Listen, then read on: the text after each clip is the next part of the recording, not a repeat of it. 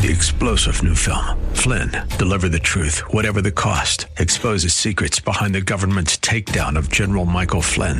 Flynn knew what the intel world had been up to. He ordered the first audit of the use of contractors. This set off alarm bells. He told the truth. He was the most dangerous person for Donald Trump to hire. They had to get rid of Flynn.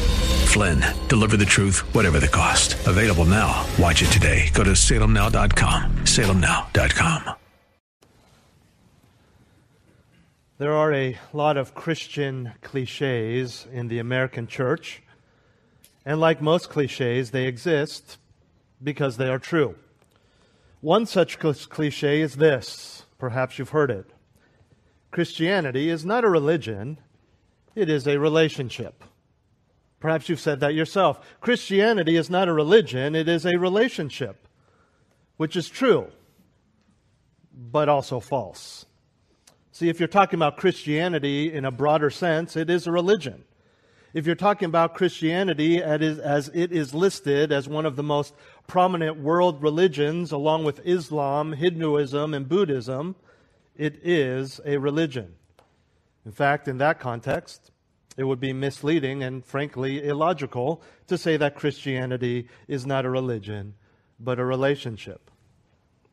On the other hand, if you are talking about your personal Christianity, your individual Christian faith, then yes, Christianity is not a religion, it is a relationship with the Lord Jesus Christ. And therein lies the confusion. In some regards, being religious is nothing but outward show and possibly inward deception. In other regards, being religious is an outworking of true faith. Both those contrasting ideas are explained in our passage this morning as James gives us a quick and admittedly unique summary or compendium of the true Christian religion.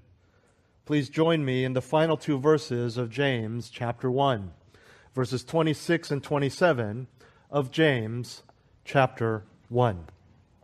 James writes, if anyone thinks himself to be religious and yet does not bridle his tongue but deceives his own heart, this man's religion is worthless. Pure and undefiled religion in the sight of God our Father is this to visit orphans and widows in their distress and to keep oneself unstained by the world. So, this morning, as we unpack exactly what is Christianity, what is true religion, we're going to look at three measurements of true religion. Three measurements of true religion, obviously within the context of the Christian faith. In other words, James lays out three specific aspects of human life as well as Christian faith that for him epitomize what it means to truly live out the Christian faith. Three measurements of true religion. The first is the worthlessness of words. The worthlessness of words. Let me read for you again verse 26. If anyone thinks himself to be religious, and yet does not bridle his tongue, but deceives his own heart, this man's religion is worthless. James begins by giving us a measurement that tells us when our religion is not true religion. In fact, he says when it is worthless. And there is perhaps no place in the New Testament more well known for the teaching about the tongue or speech than James chapter 3. Here at the end of chapter 1, he gives us a bit of an introduction. He says, No matter how religious you may be on the outside, you understand that's more than just wearing a cross or how you dress, the, the actions, the words that people see no matter how religious you may be on the outside, the reality is if you cannot control your tongue, then you are deceiving yourself with your religiosity, which is actually just a sham, and you are just deceiving others as well. Let's find out what he means.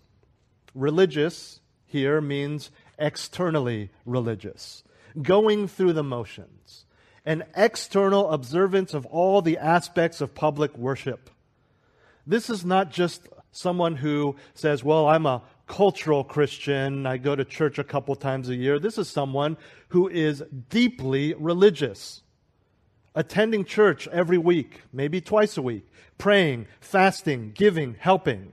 This may be someone who's bringing meals to the church or bringing meals to people within the church. This may be a teacher of Sunday school. This may be the, the most well known and prolific volunteer in our church, sacrificing, having the right theology, sharing the gospel with others, all the ceremony, all the external ritual. And this is not just someone who does and says all the right things. This is someone who, in his heart, has a high regard for such things. He enjoys these things. He wants to do these things. These things are very important to him. He is religious. And he considers himself the same way anyone who observes him would. This guy's very religious. And notice the glaring reality here. None of that is an indication of true religion. In fact, none of it, James says, is worth anything if you can't control your tongue. You see, this goes back to the same principle of love, where if you do anything without love, Paul says in 1 Corinthians 13, it is worthless. We understand there may be some sort of practical help. You brought a meal, people are no longer hungry. You gave money, people can now use that money for something. You help stack chairs, you help do whatever that helps the congregation. That's not what James is talking about. He's saying, in the eyes of God and for your own sake, for your own spiritual growth, possibly for your own salvation, it is absolutely worthless.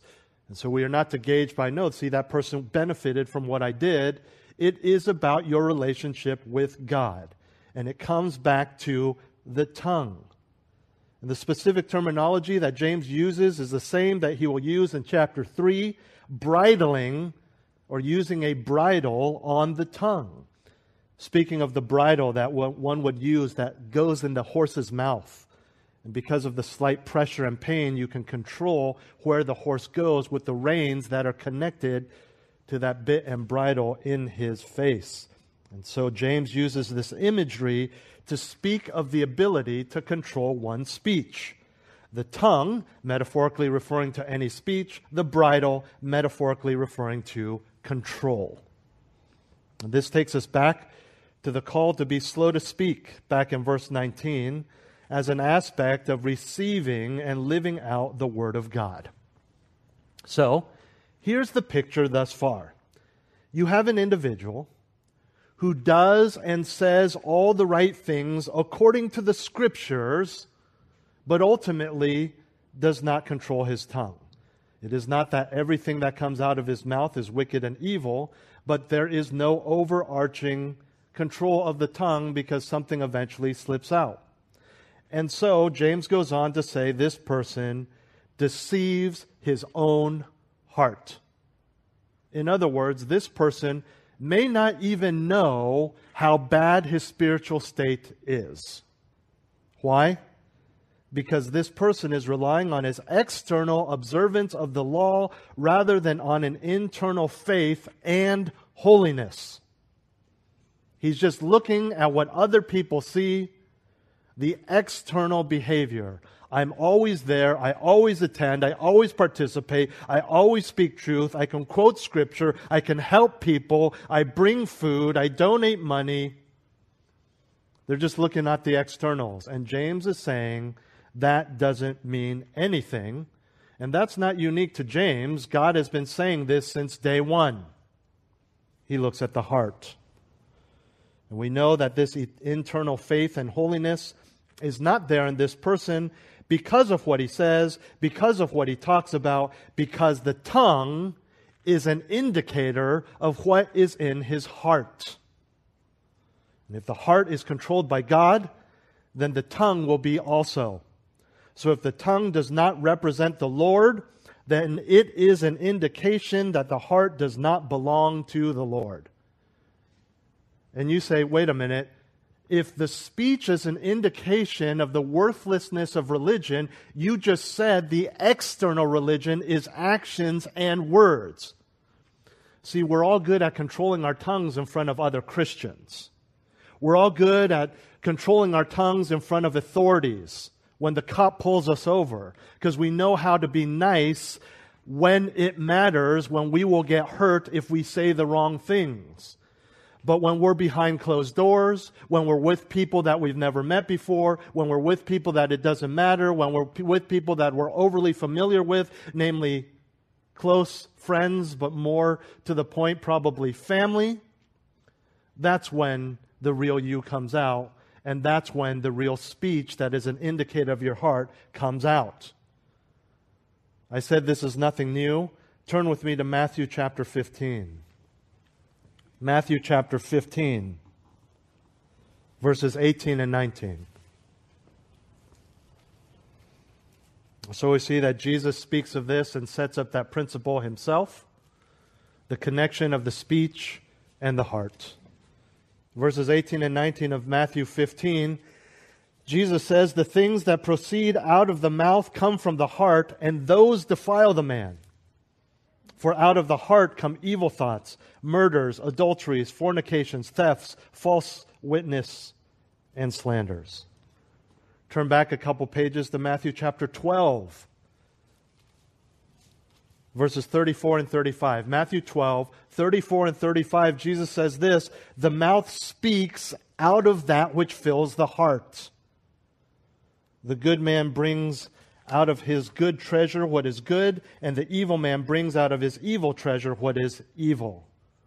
The treasure, the storehouse, being the heart. And what is brought out of that storehouse, that treasure, is his or her words, their speech.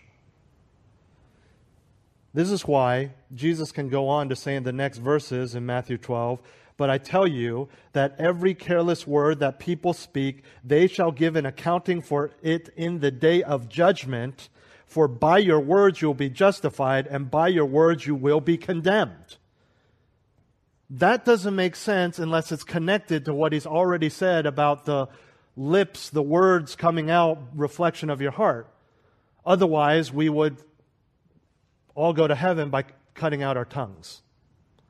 We would train, the most important thing we would train our kids is don't ever say anything. And, and, these are the kind of misinterpretations that people have used to justify many, many gross things in the name of the Lord, self mutilation, things like that. But we understand he's saying this because it's a reflection of your heart. Your words are a reflection of if Jesus is truly there. Your words are a reflection of Jesus if Jesus is not there or how much you serve Him, how much you desire Him, how much you worship Him. You see, justification or condemnation at the end of days is not because of our works or our words, but whether or not we truly worship God. But whether or not we truly worship God is a matter of the heart, which is revealed by the tongue. And that's why no matter how Christian you behave on the outside, if your tongue is not controlled, all your Christian values, all your Christian upbringing, all your Christian actions, all your Christian words are worthless. Literally vain, empty, futile, dead.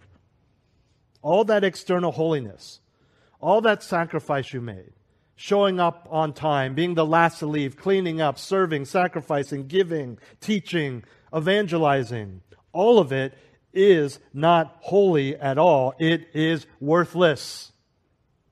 God looks at the heart, and we know the heart by your words. And notice, too, again, that this person may not even be aware of the situation. James says he deceives his own heart. There's a self deception there. And people who are struggling with knowing whether or not they are truly saved often ask me, How can I know for sure? Pastor, I'm doubting my salvation. How can I know for sure that I am saved? The answer to that is first, and foremost the gospel. Do you believe and have you accepted the gospel? Say, yes, I did that many years ago, but now I'm, I'm just still not sure. Well, James gives us a second clue. What comes out of your mouth? What do you talk about? Especially when we are doubting our salvation or feeling guilty over sin as a Christian, we try to push harder. We try to do more in the church to make up for it as if suddenly works achieve God's favor. But you're only fooling yourself if your words are unholy because they come straight from your heart. So, do you do all the things that a good Christian does, but then you go home and you're constantly yelling at your spouse, constantly berating your children? It's a reflection of your heart, and you have deceived yourself. Are you a good Christian here on Sunday mornings, but all you do when you're alone with others is gossip, slander, have a critical spirit? People think you're wise and holy, but if they, because of all the things that you can point out that is wrong about the Christian church, but if we step back, we think, all this guy does is criticize. All he does is go home and say, this guy doesn't do this right, and this guy did this, and this guy should be doing this, and that guy should be doing that, and the church should be doing this, and the church is failing here and say, Oh, wow, thank you. Man, you really are in tune with what the Lord wants for the church. And though it may be helpful for us, their heart may actually be far from God because their lips are reflecting a critical spirit. Maybe your words are not about others, they're saturated with just general things that are not of the Lord. Maybe all you do is talk about money all you do is talk about work. All you do is complain about your circumstances. I'm single. I'm unhappily married. I have a bad boss. Look, we all get angry. We all say hurtful things. We all tend to vent our frustrations. That's the reality of being a saved sinner. But if that kind of speech has not gotten better over time as you have progressed in your spiritual life, then you need to see and check if you are deceiving yourself. If you are not truly worshiping the, worshiping the Lord, or perhaps you never have because you're not a believer. If you look at your life and relationships are still strained because of your anger, if arguments are more the rule than the exception, if relationships have actually been fixed by the, because the people you berate have forgiven you, but you haven't changed, then you need to take a hard look at your life to see if you truly belong to the Lord and if you are truly serving Him. As brothers and sisters of people like this, we need to be careful. We are not to judge, we are not to condemn or slander, but we need to be there for biblical admonishment and encouragement. I hear it all the time.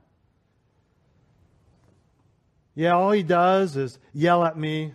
All she does is criticize everything, but I'm sure he's a believer because, you know, they've been going to church for decades. Their deacon. He's an elder of his church. Look how much he serves.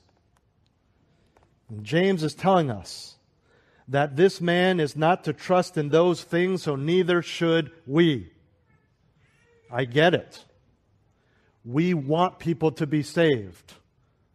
And as much as we pray for unbelievers in our lives, how much harder it is to recognize this person that has been a believer in my life for decades may not be a believer, and we don't want to say that. We want to justify to our own hearts, no, no, no, they're saved, they're Christian. Look, look, look at how they act at church. They must be saved. But James is saying, look at their words, look at their speech because when you hear their words, you see their hearts. Constantly criticizing, constantly yelling, constantly berating, constantly angry, constantly gossiping, slandering. No one does those things to fit in, to look good. We do the opposite to look good. Those things come out when we're alone, when we're with family. And those are the true things that represent what is in our heart. And even if they can, for the most part, control and catch themselves, and someone may look religious on the outside, but sooner or later, they're going to open their mouth and destroy the facade. If this is you, you need to repent. You need to stop burying what's in your heart as reflected in your words with good deeds externally, convincing yourself you're a believer only to be among those who are declared by God Himself, I never knew you, depart from me. And as Christians, we cannot help with the deception. We cannot overlook the heart, the evil in the heart that is spilling out in their words and be like, no, no, no, no. You know, God forgives. You're okay. You're a Christian. I was there at that camp when you gave your life to Christ. That's not biblical love. It's not biblical encouragement, admonishment, rebuke, whatever you want to say. We need to understand the reality of how we see the heart, and it is words. Words reflect the heart. And so we have seen what true religion is not. Let's move on to our second measurement of true religion to start looking at what true religion is. The second is the cleanliness of compassion. The cleanliness of compassion. James 1:27 Pure and undefiled religion in the sight of our God and Father is this to visit orphans and widows in their distress. Let's stop there. The rest of the verse will be our third point. We're talking about what true religion looks like, and we just finished talking about what true religion is not. And now James is clearly going to give us a picture of what true religion is, so much so that he introduces his description as pure and undefiled religion. Both pure and undefiled refer to something that is unmixed, pure. Pure emphasizes cleanliness, undefiled speaks of being uncontaminated. And we, when used of religion, they both have the idea of being without hypocrisy. This is further clarified by the term in the sight of our God and Father. In other words, according to God's standard, or we would say in God's eyes. Again, he has just completely debunked external religion in others' eyes or even in our own eyes. And now he says true religion is, of course, what is seen in God's eyes, what God sees. And there's a clear contrast from the individual in verse 26 who is religious in the eyes of men and even himself because of his actions, whereas pure and undefiled religion, James says, in the eyes of God, considers the heart and not just the actions. This is a good reminder of several things. First, our behavior is ultimately gauged by God.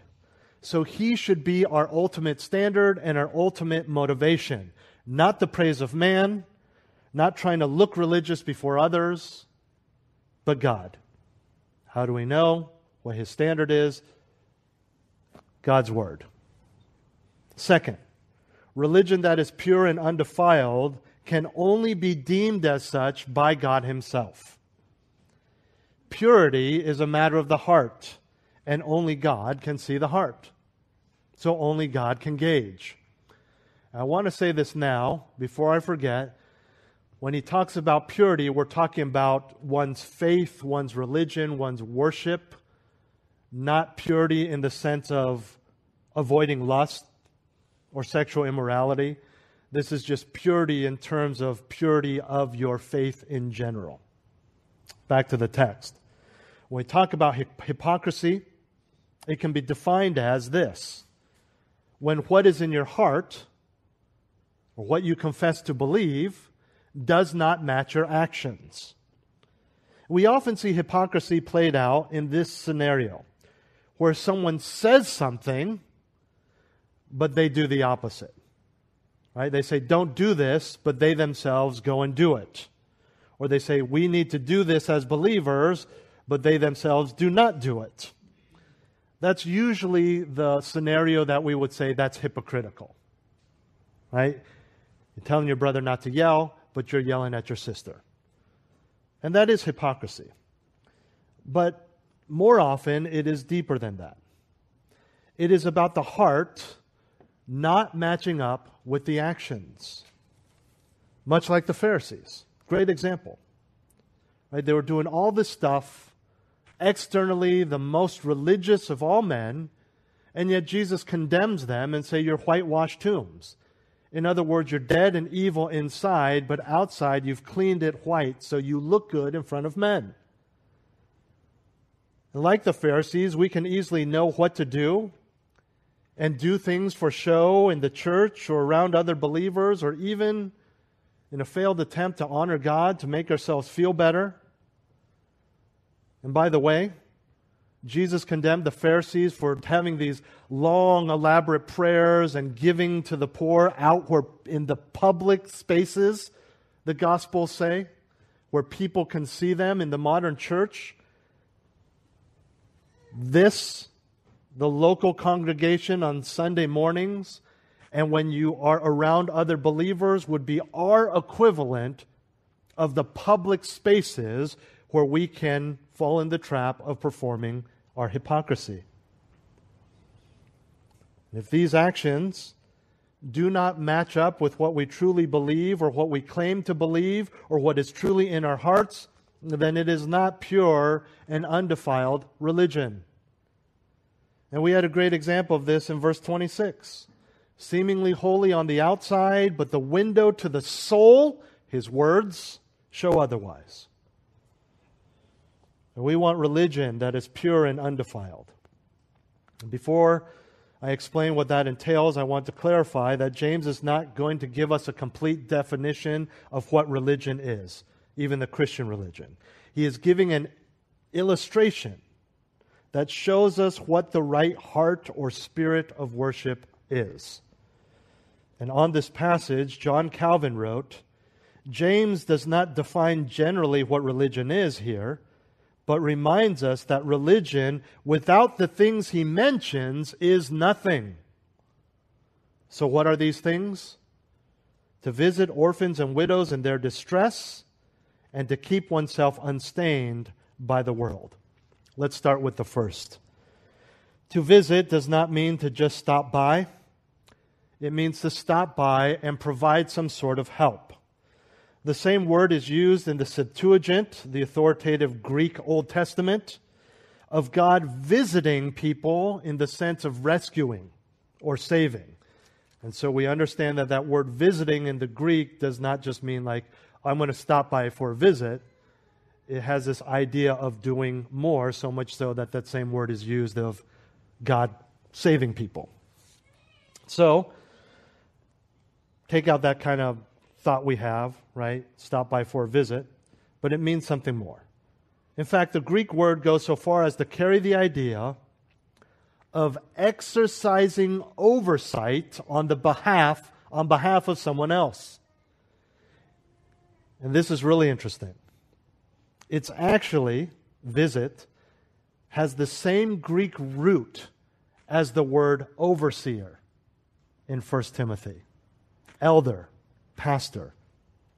And Paul's instructions for the elders in running the church, it is the same root word as we have here visit orphans and widows, which makes sense in the context of a widow or an orphan because sometimes you will need to get into their lives and take charge. For an orphan, you would need to take charge of their, depending on their age, their eating, their dressing, their clothing. You would take that over. For a widow, perhaps you would need to take charge of their finances, their homes, even their very lives when necessary. But why widows and orphans? First of all, James is continuing a theme throughout Scripture there is an Old Testament emphasis on these two groups of people as special targets for service, love, and care. In Deuteronomy chapter 14, we learn that in that elaborate system of tithing that the Israelites had, one third of the Israelites' crop was to be given. And we, we know this. And we automatically think, yeah, because the Levites were not allowed to work. And so the Levites, who were not just their priests and their worship leaders, they were also their judges, they were also their police, all, all of those types of things, those social services. But if you read Deuteronomy 14, the third of the, Israel, of the crop was given to support not just the Levites, but also so the widows and the orphans and the aliens could eat in Jeremiah 7 6. One of the requirements, requirements for Israel to avoid God's judgment was to not oppress the orphan or the widow. And by the way, that is found in a list of requirements that also includes not shedding innocent blood or following after false gods. That's the same level that God puts that. Very important the care of widows and orphans has always been a big deal to the Lord. And the reason for this, and this is very important because when we read this passage, it does not translate directly into 21st century America, at least. I would say it would translate directly in other countries, but not in the United States and other developed countries. The reason for this special care of orphans and widows in biblical times were because they were the neediest people in Israel, they were the neediest people in the early, early church. Because during those times, there was no welfare. There was no government provision of social services. There was no life insurance. And women and children could not get jobs. In other words, there was no way to provide for themselves, and the government did not do that. So, outside of help from family, which was not available in a biblical timed marriage because the woman would leave and go somewhere else with the husband, the immediate family was often no longer involved. And so, upon becoming a widow, there was no family around. In the case of the orphan, by very definition of what an orphan is, there is no family, anyways. So, outside of family help, there was no hope for orphans and widows outside of true Christian love. Now we start getting to the point. This is also why they are mentioned together, because even though they are two different classes of people, they were both the most open and vulnerable to affliction and neglect, and during that time, even exploitation. This is the distress that James says characterizes their lives literally, tribulation, pressure, affliction. And when we take care of these kinds of people, we are modeling the love of the Father who is known as the special protector of widows and orphans. A lot of times when we look at the love of God and the grace of God, it is in stark contrast with what we naturally would do and in very stark contrast to what our culture and society does. And that was the case too when the scriptures say specifically God is the father of widows and orphans. This would have been shocking to people. Why would you care about such people? So it highlights how deep and wide God's love is. Don't turn there, I'll read it for you. Deuteronomy 10:18, he executes justice for the orphan and the widow. Psalm 68 and verse 5, a father of the fatherless and a judge for the widows is God in his holy habitation. Those passages that talk about his special love and care for orphans and widows is not just telling is not telling us what God does. They are in passages that describe his character by pointing out then extolling his compassion. That is the point. We are to have compassion. When we take a step back and we look at the big picture, we see that James is saying that the Christian who does not have compassion has reason to doubt he is a Christian at all. It is part and parcel of who God is. It is to be part and parcel of who we are. If you lack compassion, you need to question whether you are truly saved. Compassion is not just feeling bad for someone. Compassion involves action, especially for the most neglected and afflicted orphans and widows. Although things are very different in our country, as I mentioned, in terms of financial provision from the government and insurance policies, as well as employment opportunities for women, there is still a distress that widows and orphans endure these days in America that the church must be aware of and respond to. And this often means more than just providing financially. That's part of it.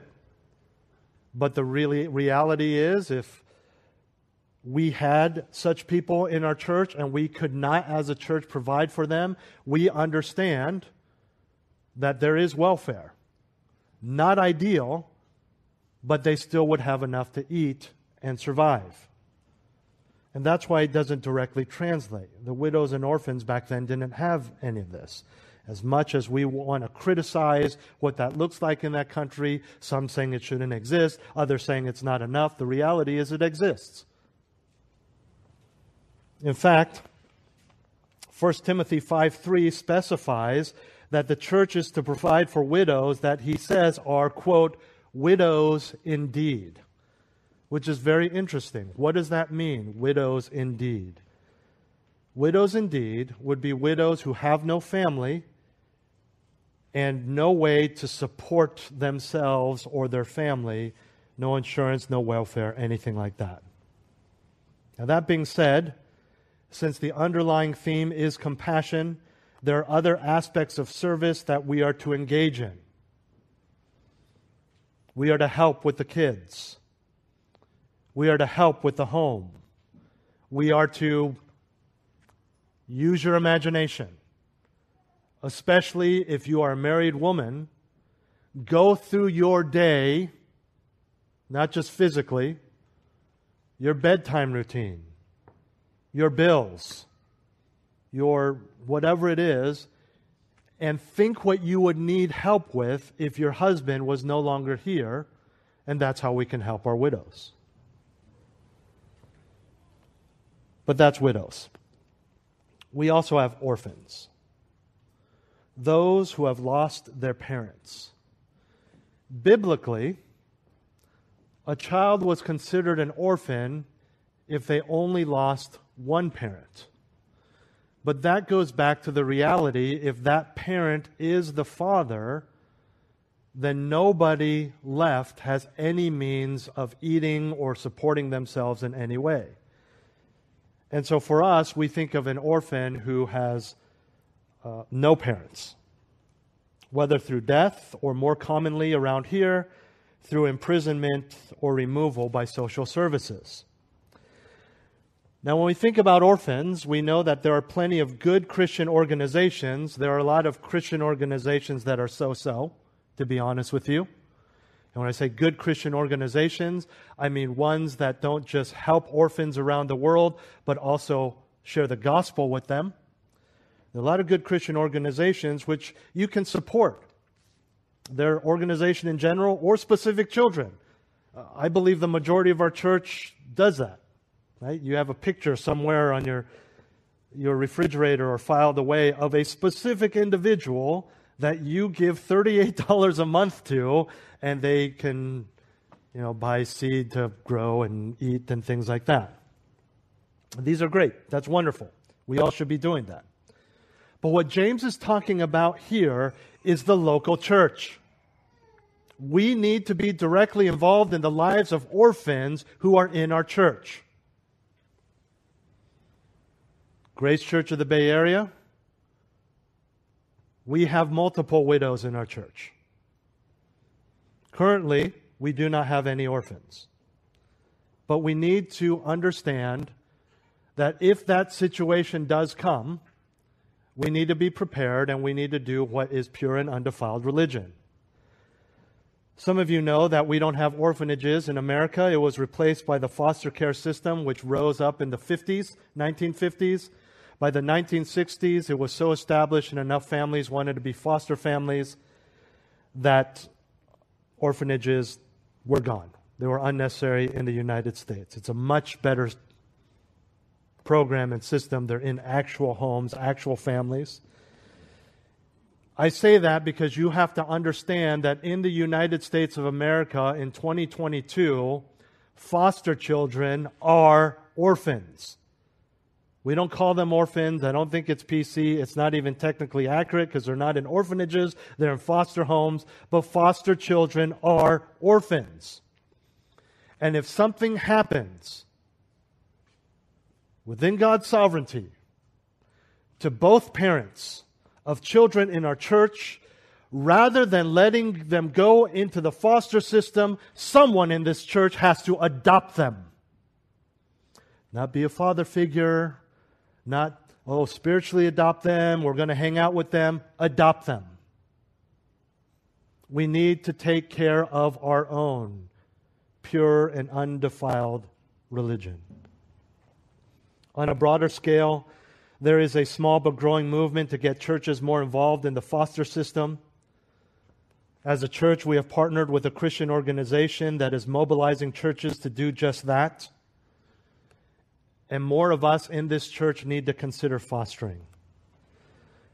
Whether you have kids still at home or finally empty nesters, fill that nest with orphans, foster children. Ultimately, big picture, what we are talking about is compassion specifically for the down and out, the exploited and forgotten. Whether it's widows and orphans or the poor and homeless. We need to have compassion for those who are among us because, in God's eyes, that is true religion. But James doesn't stop there. There is another aspect of true religion, or as he puts it, pure and undefiled religion. We see this in our final measurement of true religion the power of purity.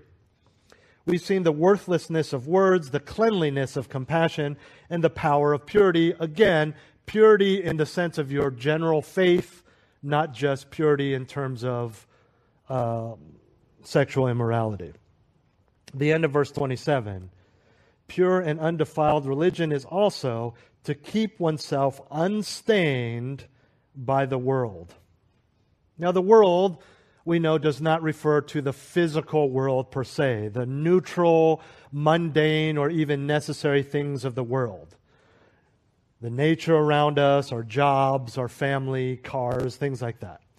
Rather, when we talk about the world, here, this is a reference, as it is elsewhere in the New Testament, to the immoral and unbiblical worldview and lifestyle that characterizes those that are unbelievers. That characterizes our culture and society. These are the fallen, sinful systems of philosophy and values of the world around us. And I want you to be careful here because when I use words or when we hear words like philosophy and values, we can often see some sort of lofty ideology that doesn't really work itself out in your day to day, your real actual life. But you know that it does.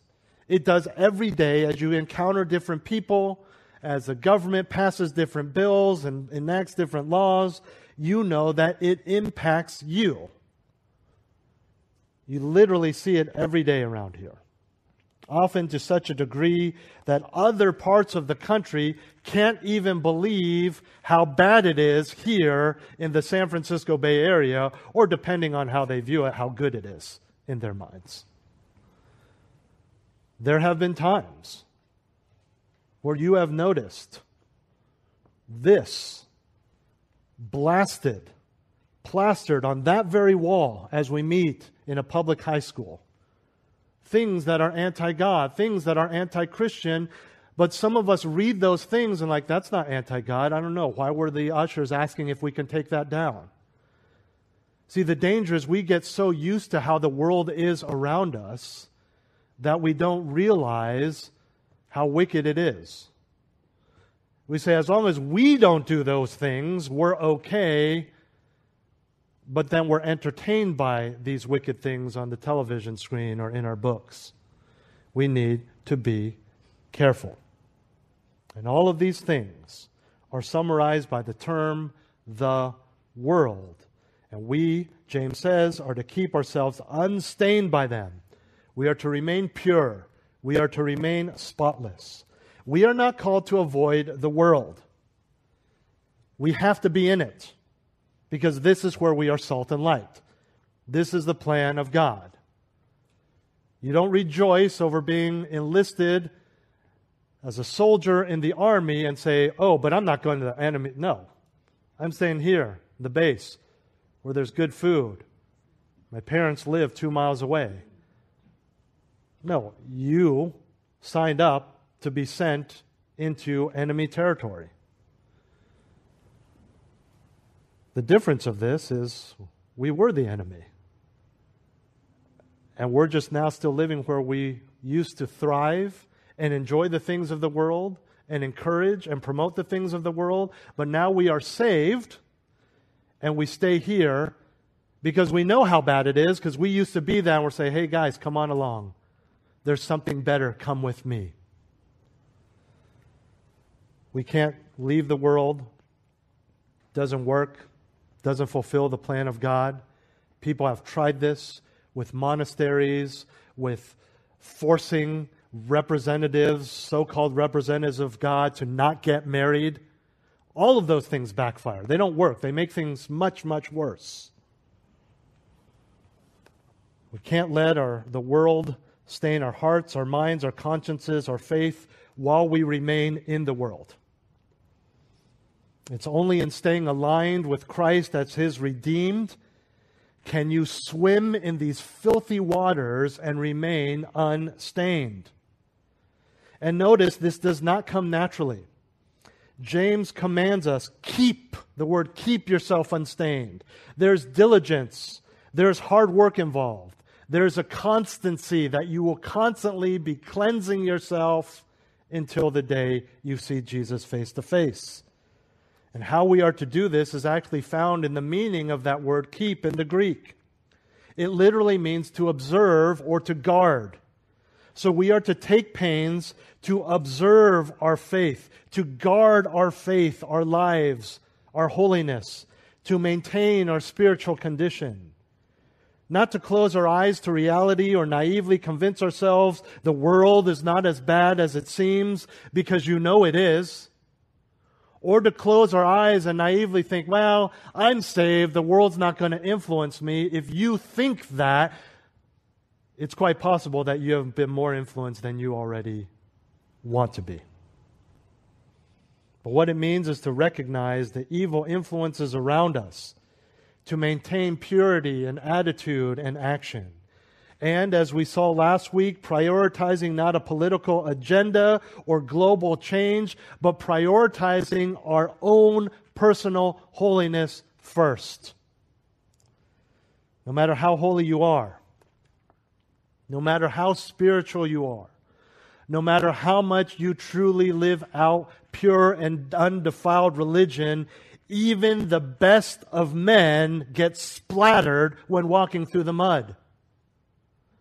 But the key is not to let it sit and dwell and eventually stain. Get rid of it fast. Clean off the grime through repentance right away. Don't let it fester. Don't let it grow. I was just explaining to my oldest son this morning about angles and trajectory, right? a one, two, three degree angle doesn't seem like much. In fact, I could keep my hands pressed together and it's probably not zero degrees. It's a small angle. It doesn't look like anything. But you move this one, two miles further in that direction, the gap, we're in a different city. The gap is huge. And so we need to deal with sin right away. Repent now. Repent of that fleeting thought. Don't wait till it gets down to the internet and then sinking out other people. Deal with that frustration now before it gets to yelling and then punching and then hurting. I was explaining this to my son to help him understand that his frustration, if he doesn't get a hold of it, his frustration with his brothers now, it becomes something uncontrollable in the future. Slam closed your laptop the minute you start typing, not after those pictures show up. Walk away when you are tempted to insult, not after you get that jab in. We need to deal with it before it stains.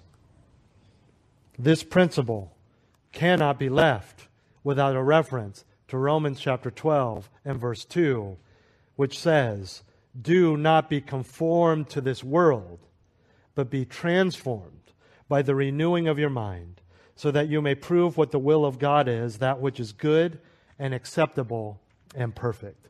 Transformation comes from God. Transformation comes from the Word of God. Transformation comes from keeping, as we see here in James 1, doing the work to let the Holy Spirit do what He needs to do, to let the Word influence your life more than just check mark, got it done, read it this morning. Rather than being squeezed into the mold. That's what conform means. Being pushed into the shape of whatever the world is. Feminism today, shape you like feminism. LGBTQ today, shape you like LGBTQ. Abortion tomorrow, shape you like abortion. Whatever it is, you're just being squeezed into whatever the world says for whatever reason. Rather, be transformed. And when we are transformed, when we remain unstained, we are characterized by holiness, by moral and spiritual purity. Not perfection but living such that the core commitment and pursuit of your life is holiness.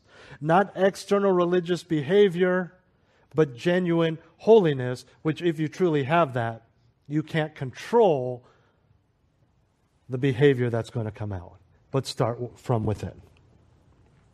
Let me put it this way the overarching theme of your life is to be moral and spiritual purity. And even when the theme of a book, for example, is a detective solving a crime, there will be certain chapters that divert from that theme. There'll be a romance over here, a bit of comedy over there. It's not a romantic novel, it's not a comedy, it's a mystery, it's a detective novel. And in the same way, there will be sinful tendencies in our lives. There will be temptations. There will be giving into those temptations. And we will divert from the main theme of our life.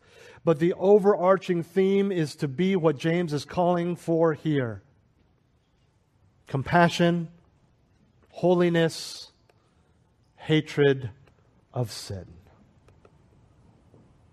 And that is true religion. The worthlessness of words the cleanliness of compassion, and the power of purity. Indeed, Christianity is both a religion and a relationship. For the true believer, see it as merely a religion and you'll end up behaving religiously while deceiving yourself.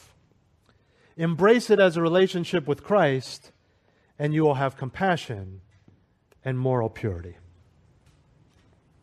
If anyone thinks himself to be religious, and yet does not bridle his tongue but deceives his own heart, this man's religion is worthless.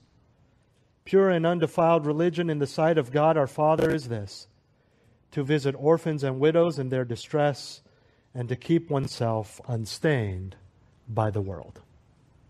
Let's pray. Heavenly Father, I thank you for this clear passage, though what is written here seems, at first glance, strange. It seems like peripheral issues. I thank you that your scriptures are so clear about what true religion really is. Help us to be people who, if we are deceiving ourselves by our religiosity, may we look into our hearts so that we could truly repent as a believer repenting of our sins or as an unbeliever who has deceived himself or herself repenting to salvation unto Christ. Help us to be those who have compassion, especially for those who are so easy to overlook, especially those that our culture overlooks. Give us wisdom and how to minister to orphans in the future and widows today. And Lord, help us to be unstained by the world. Not just the wickedness that is around us, but also, Lord, help us to be guard ourselves from being swept up and even what the conservative politicians in a worldly way pursue, driving us into a frenzy of slander and anger in the pursuit of ending something sinful. That too, Lord, we know is being stained by the world to even pursue good things in a sinful way. Help us to focus not on others first, the world first, agendas first, but our own walk with you. And may we be those who can rightfully say, by the grace of God and by His power alone, my religion is true religion. I pray these things in Jesus' name. Amen. Well, let's. Three star general Michael J. Flynn, head of the Pentagon Intelligence Agency, knew all the government's dirty secrets. He was one of the most respected generals in the military. Flynn knew what the intel world had been up to, he understood its funding. He ordered the first audit of the use of contractors. This set off alarm bells. The explosive new documentary, Flynn, Deliver the Truth, Whatever the Cost, and covers the facts behind this scandal. Flynn told the truth. He was the most dangerous person for Donald Trump to hire. I find out the worst enemy that I'm going to face in my life is right here in America. They took my assessment and they wanted me to change it. And I was like, I'm not changing it. They had to get rid of Flynn. With in depth interviews, archival footage, and never before seen personal records of the man behind the headlines. I just felt like I was drowning. Flynn, deliver the truth, whatever the cost. Available now. Watch it today. Go to salemnow.com. Salemnow.com.